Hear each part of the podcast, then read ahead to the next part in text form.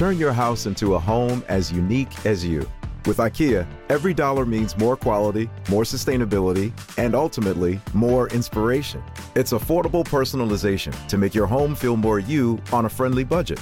Everyone should be able to create their dream home, and it shouldn't always require a big investment or hiring a professional. IKEA is your partner for new furnishings, decor, and more. Affordable design, endless possibilities. Explore more at IKEA-USA.com.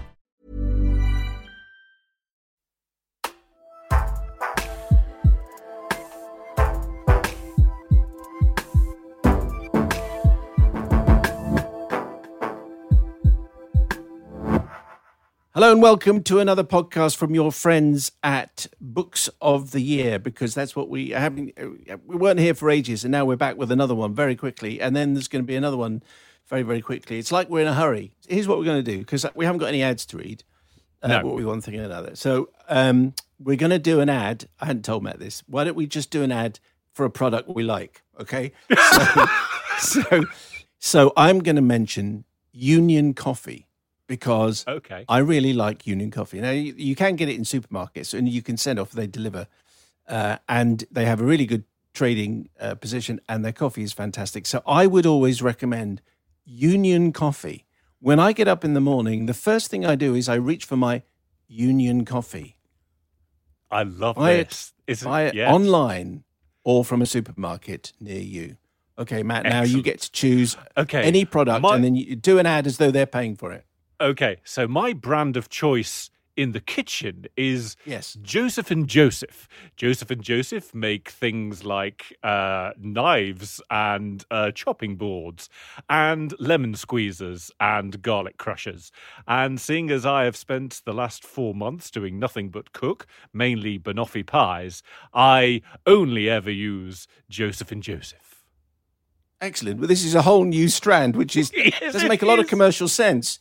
Really, no, it doesn't make to- any sense. We just get to promote stuff because, okay, but highlighting the fact that there's no ads. But anyway, so there you go. That's the. It's a whole new trend where we just make stuff up about Yes. products that we like. So uh, if you want to get in touch, Matt, uh, you can tweet us. How do you tweet? You tweet us at uh, Books of the Year, which Yes, is on the right. Twitter. And if you want to email us, it's books of the year at yahoo.com. Thank you very much It is. indeed. Stand by. Here comes another top author. Uh, here we go with another one of our top books of the year. It's called Finders Keepers. It's Finders, comma, Keepers. And then it's Sabine Durrant. Hello, Sabine. Where are you? Hello, I'm I'm actually lying on my bed in my Oh. bedroom in London. Yeah.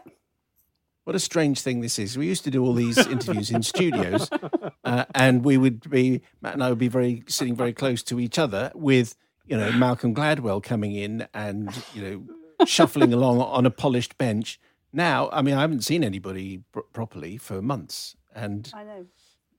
and, and It's you're weird, lying on your it? bed. Yeah, but this is where I work, so it's actually sort of really rather fitting that I should be doing this here. It's this is my um this is my office, actually. My bed, surrounded by bits and pieces. A cat lying next to me. I've got some windows open onto my garden. Um, so yeah, this is where I normally do my my writing. And Matt, where are you? it? I'm I'm in my loft, um, and I, I should warn everyone that I can hear the uh, ice cream van is doing the rounds of our uh, streets, and so I, I'm I'm going to say within the next ten minutes you're going to hear the ice cream van come outside my house, Oh, and I'm going to uh, obviously uh, instruct my son to go and get me uh, a 99 uh, midway through the interview. Um, but yes, I'm looking out onto our garden and gorgeous weather. And what about you, you- Simon? Are you still in your spare room? Still looking out bedroom. onto yeah, looking out onto a building site. I haven't Yes. really left here since March. obviously. and it's a little bit it's a little bit warm really. I realize that everything should be hoovered and certainly dusted a little bit more uh, than Uh-huh. it is anyway does sabine does sabine care about any of this I No, no, no. No, I'm fascinated. And actually, what I keep thinking is if I was to hear the same ice cream van, that would be really, that, as a thriller writer, that would be that, you know, two seconds after Matt, that would be the Yeah. perfect beginning of a book. And actually, he's, you know, upstairs in my loft. Oh, da, da, da. it's coming from inside the house. it's inside. It's just, it's the same ice cream van. It's my child who's going out to get him a 99. This is this is like the beginning of an amazing story. Anyway, I'm writing it next, so there we go. That's my next book. Hey, look, I've got a book coming out next month. I'm going to change. I'm already thinking I might just get onto the printers and say, "Hold the press." I've had this idea about an ice cream. Yeah, I reckon. I reckon that. I reckon that could work. So, uh, Sabine, uh, uh, actually, before we go, Matt, describe the cover of the book. Uh, Yes. and so that people can get this picture in their mind. Okay, so we've got it's, it's a, a very dark cover, and what it's dominated by a well, it's uh, some plants, a flowering plant. And I'm not going to say what the flowering plant is because it's clearly uh, integral to the plot. Um, but it's peeping through a garden fence that's been painted a very, very, very, very, very dark blue, and then picked out in white across the centre is finders keepers, and then in uh, yellow uh, Sabine Durrant uh, at the bottom, and her obsession is your life at the top. Okay. Well, It was Um, her obsession, comma, your life. But we thought there were too many commas, so it's become her obsession is your life. interesting. That's an interesting. Oh, yeah. so take us into the world of finders keepers then sabine and also although matt was being very kind of i'm not going to tell you about the plant i don't know how much we can say and how much we can't say so Oh, I think it's over to you It's- first of all So it is about um, two neighbours. A woman um, who's lived in the area for a very long time. She looked after her mother in the house. She was born in the house. She's in her fifties and she's lives on her own. And it's about her relationship with her next door neighbour who is new. And um, this fence on the front is very important. That it's one of those new fences that people have, which are um, you know, old fences were vertical, and new all the new fences that go up around my area, you know, very sort of slatted. Anyway, that's sort of indicative of this woman who moves in next door. She completely guts the house. She builds down. She builds up, and Verity, who's the woman who's lived there for years and years, becomes initially she's very resistant to this neighbour, and then gradually she becomes um, inveigled into her life. And it begins, in fact, in the future. Well, most of the action takes place after they've first met. But as the book begins, we know that the neighbour, the sort of lovely, cosy, no, but actually not that cosy, slightly smug young mother is living with Verity. She's actually moved in with Verity because her husband has died under suspicious circumstances. And so you then go back to find out, you know, how and why he died. But and it's through the perspective of Verity, who is the um, ne- the fifty-year-old next door neighbour. yeah She's a you- lexicographer. yes she Right. is okay just explain a little bit about the lexicographer because it means that we get each chapter starting with uh, a really definition. cool word and a definition yes so why did you make her a lexicographer Well, I wanted her to work at home because I wanted her to have lots of opportunities to be looking at her neighbour and you know to be in the listening out for the ice cream vans. Um, she's also, I thought, I, you know, it's a kind. She's a very precise woman. She takes life very literally, and also she's the world is is rather frightening to her because she's lived this particular sort of she's had this particular sort of upbringing. And so words are a way of defining life pinning things down of making sense of her experience. Um, and so yeah and also it was quite a good little kind of i don't know little motif through the book. It's kind of quite nice to have something isn't it to break up the chapters and to sort of make you think oh what's this chapter going to be about? It's like a little signal for the reader i think Yeah. So uh, j- just before uh, Matt chips in, I, I want. Can you just tell us uh, about the houses, the two? I mean, you you've given us a hint Yes. about Verity's house. So Ailsa, so Ailsa Til- says the Tilson family, they've moved in. They're looking for a new start. This place called Trinity Fields. There's there's uh, there's Tom. Tom is she's married. husband yep Yes. Uh, what? Yeah. Uh, and then there's Melissa and there's Max and there's B. So they've all moved in. But just tell us about uh, the Tilson house and Verity's house as a way of kind of getting into this. And then Matt will chip in with a brilliantly constructed question.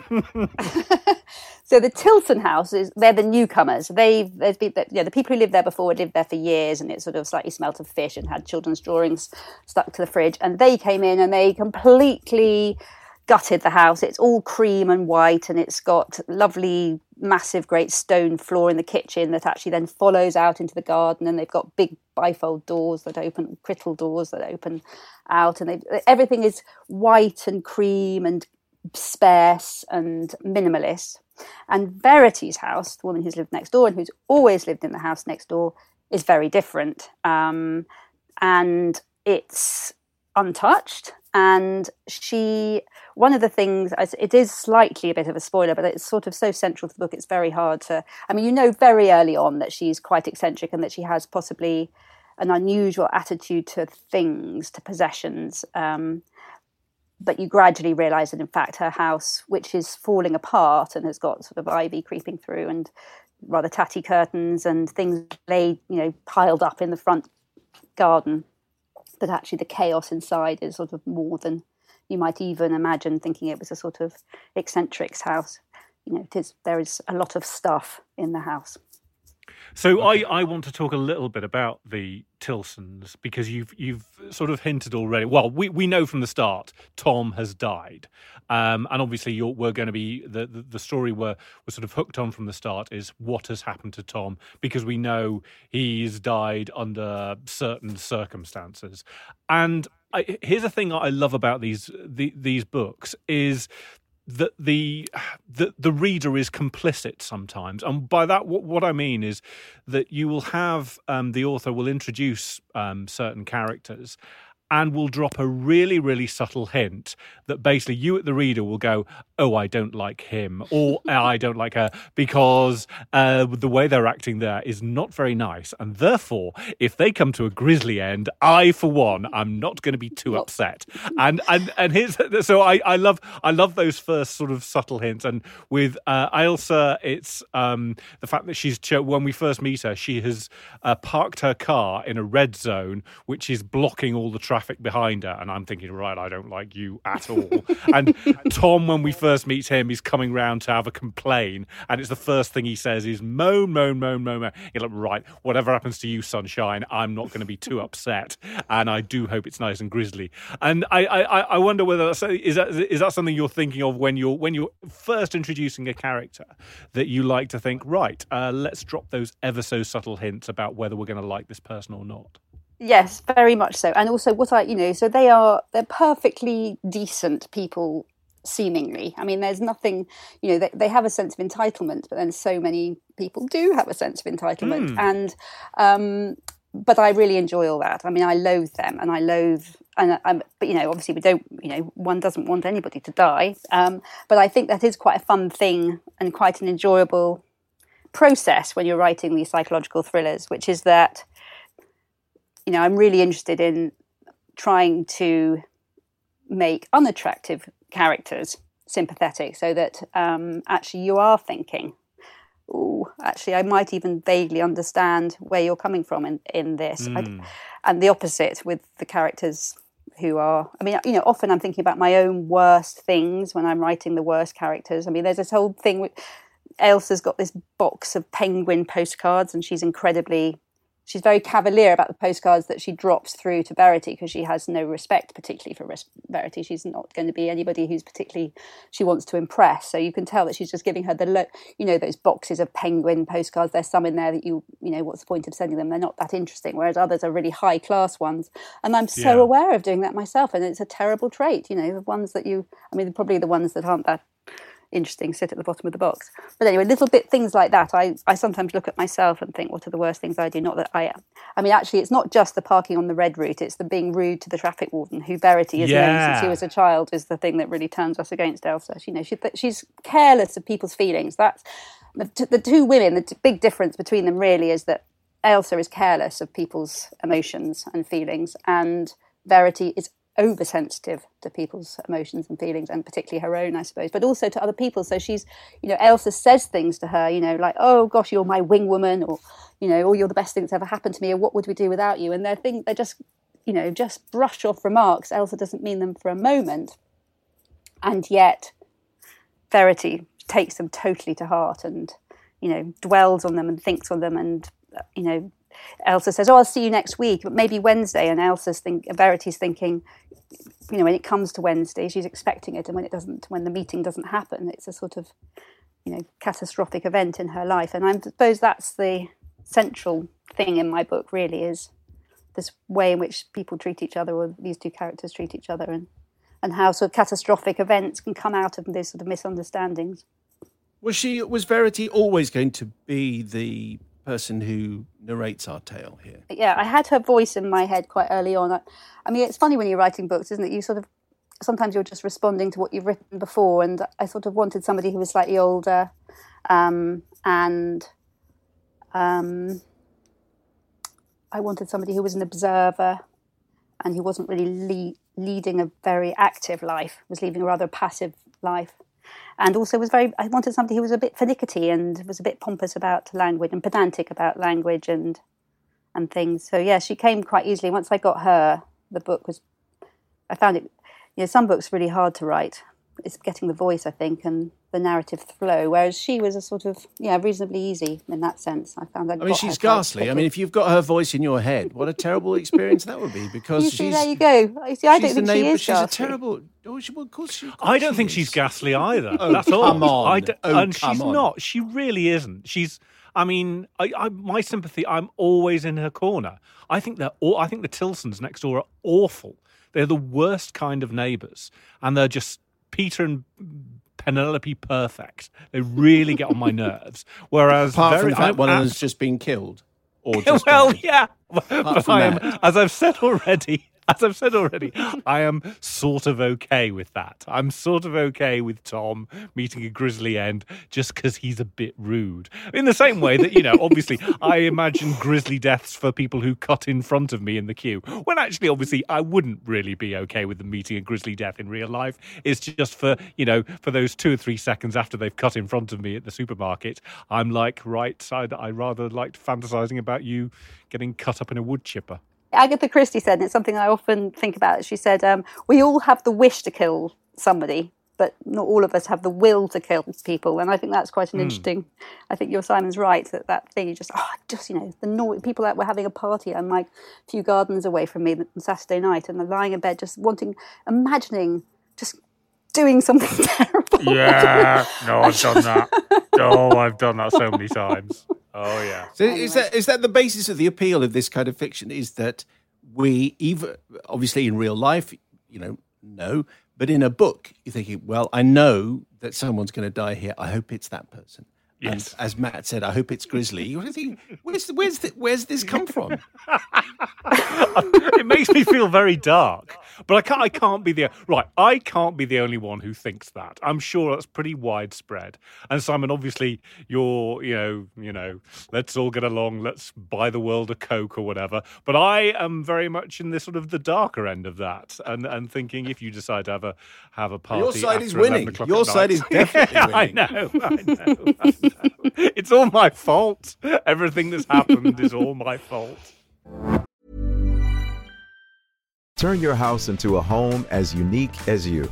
With IKEA, every dollar means more quality, more sustainability, and ultimately, more inspiration. It's affordable personalization to make your home feel more you on a friendly budget. Everyone should be able to create their dream home, and it shouldn't always require a big investment or hiring a professional. IKEA is your partner for new furnishings, decor, and more. Affordable design, endless possibilities. Explore more at IKEA-USA.com.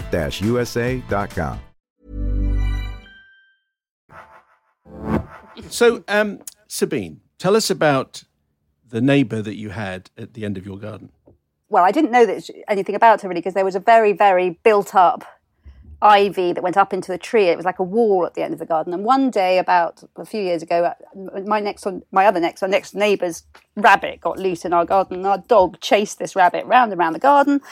And eventually, the rabbit was missing, and we had children crying, and I was responsible because it had been my dog. And so I took the sort of parade of small weeping children round the block, which was quite a long way round to this house that I worked out backed onto me. But I, it was, you know, in the way the London blocks work, it wasn't particularly obvious immediately. But anyway, when we got to this house, big house, um, and one of a pair, but not a pair, but not attached to each other. One, one of them was a semi-detached house, one was detached, but they were both incredibly um, tatty and you know, but big. Knocked on the door, and this woman came to the door who I'd never seen, who was well dressed and well spoken and polite and friendly. Um, and we explained about the rabbit, and she was really resistant to us going into the garden. And I felt sort of embarrassed, but all these children were crying. And so eventually she let us through the house, and the house was in an extraordinary state. And there were piles of there was piles of post and Amazon packages in the hall, um, and also just junk mail. You know, the junk mail that comes through, which you know maybe you get three or four pieces every other day, but this was a mountain of junk mail just sort of all over the floor. And then we went through the kitchen, which was just awful. And one of the things I really remember, and in fact I put it in the book, was this splatter of tomato sauce that just went from sort of one side of the kitchen to the other and the thing that and so you know what really interested me was this you know there's another hoarder who lives a few streets away from us a couple and you see them around collecting things. And they're very obviously hoarders you know the house is very obviously hoarded uh, the house of hoarders. Whereas the woman who backed onto me is was not I mean if you saw her in the street you'd think she was on her way to church. But the thing that really stuck with me and absolutely has sat in my head for the 3 years between this happening and writing the book was she she said, Oh, I'm sorry about the mess. I'm having a clear out. And it was just her sort of awareness of the state in which mm. she was mm. living and her, you know, and her embarrassment and her was just so poignant. And so I suppose that's really that she was the model for Verity yes. only in the sense of the house and that moment. But interestingly, after I wrote the book and had pretty well put it to bed, I um have been clearing out a family house. My mother died a few years ago, but my stepfather died in November when I'd really finished the book. And I was responsible for clearing his house, their house that they lived in together for 40 years.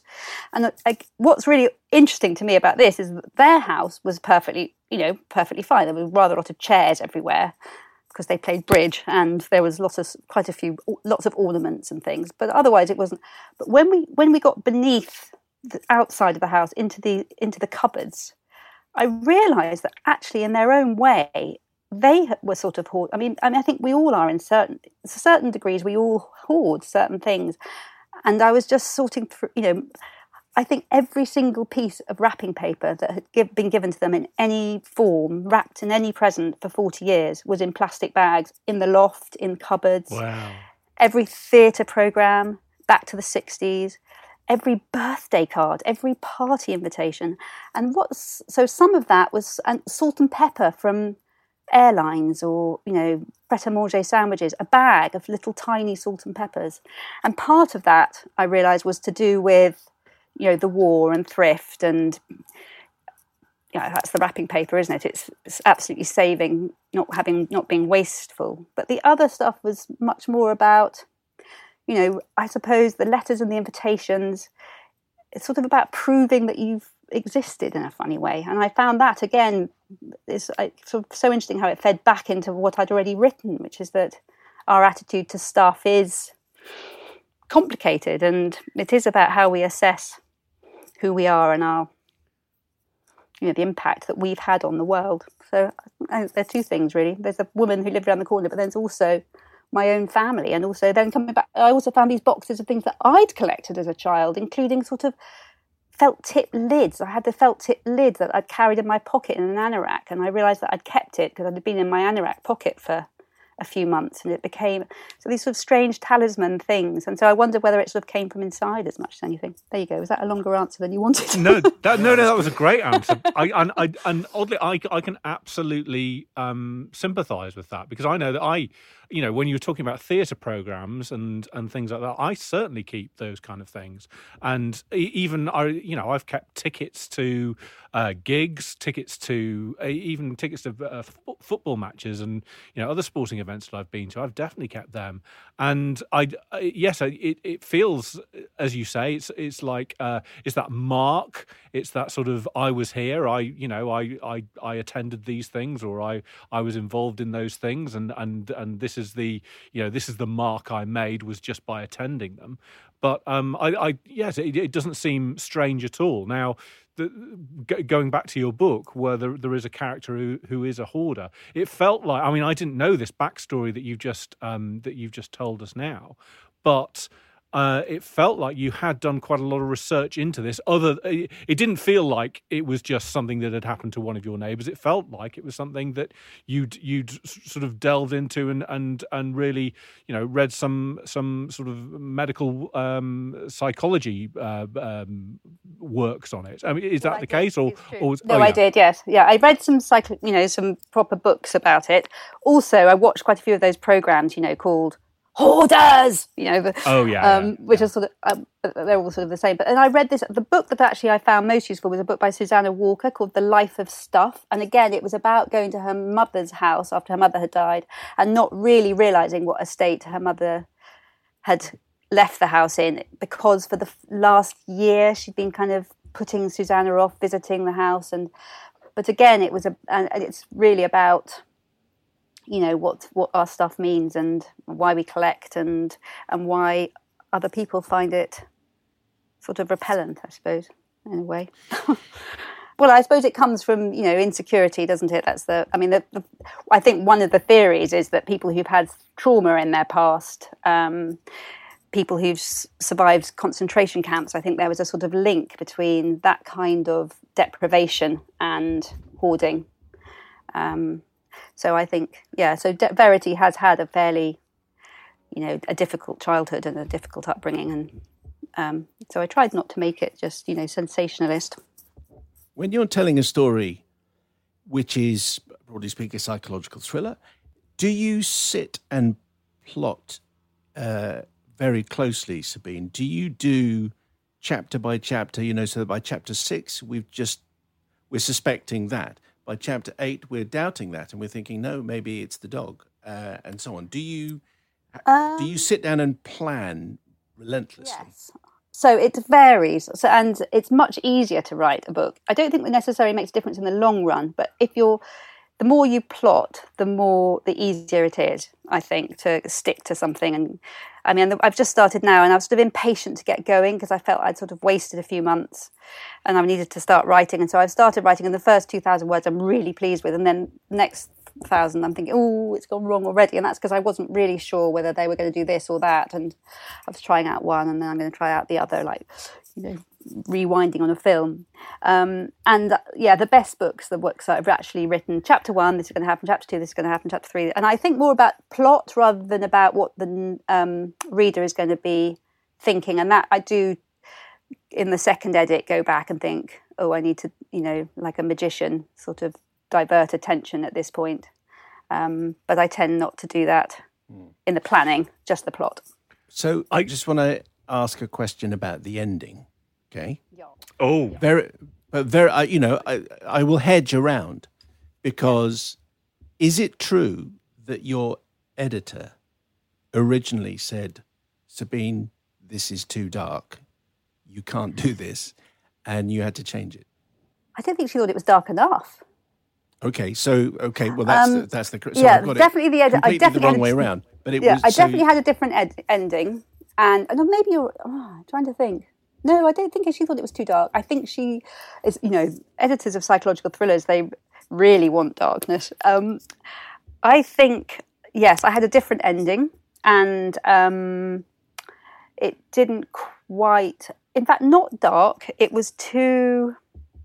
I can't. It's so hard to say. You can't talk about endings without giving them I away. I haven't given anything away. I know, but Okay, I can't say fine. anything. Well, let's- well, no, let's I'm the one who's struggling. Sure. Basically, I did have a different ending, and in fact, I had three endings, and I had two endings in my head.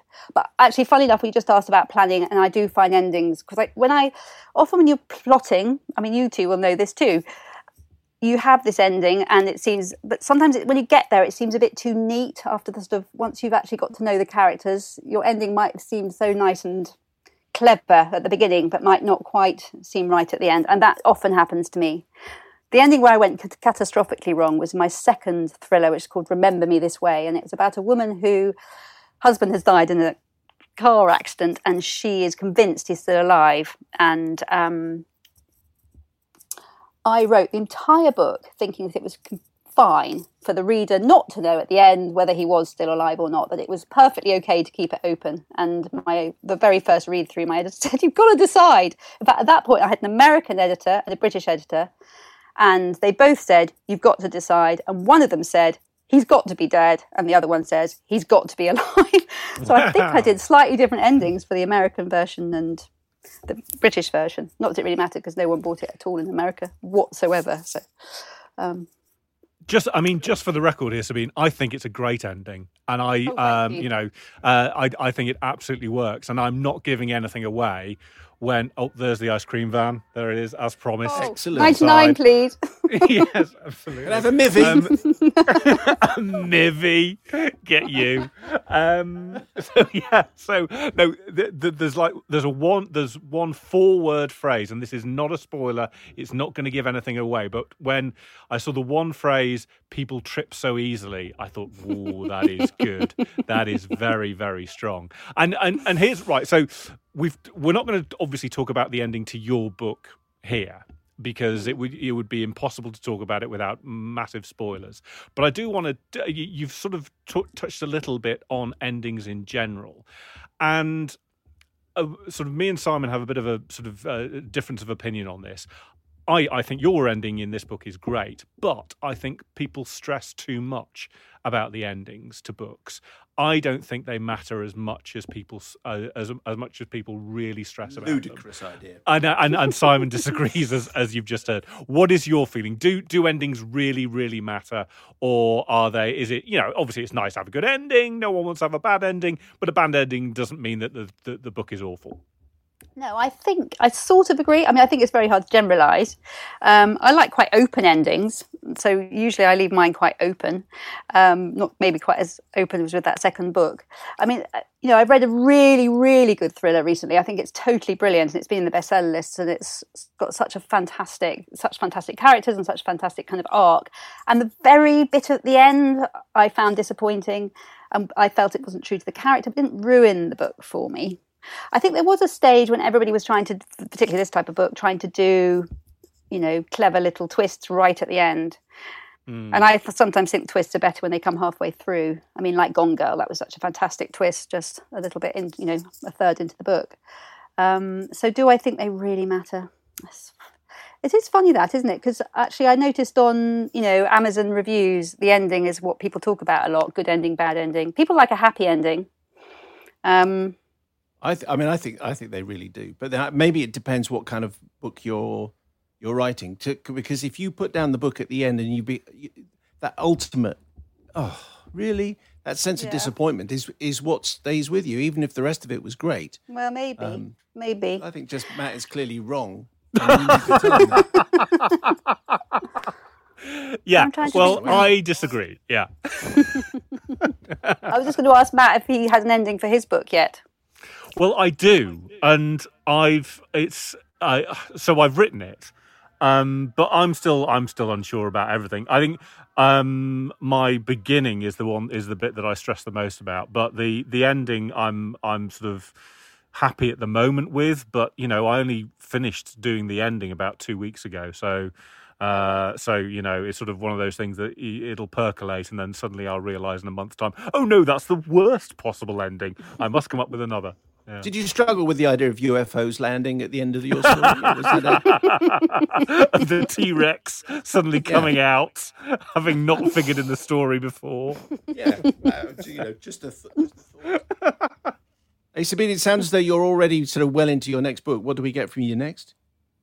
Oh, God, I'm not well in. I'm only 3,000 words in. I was 4,000 and I've cut a thousand this morning, so I'm feeling really low on it.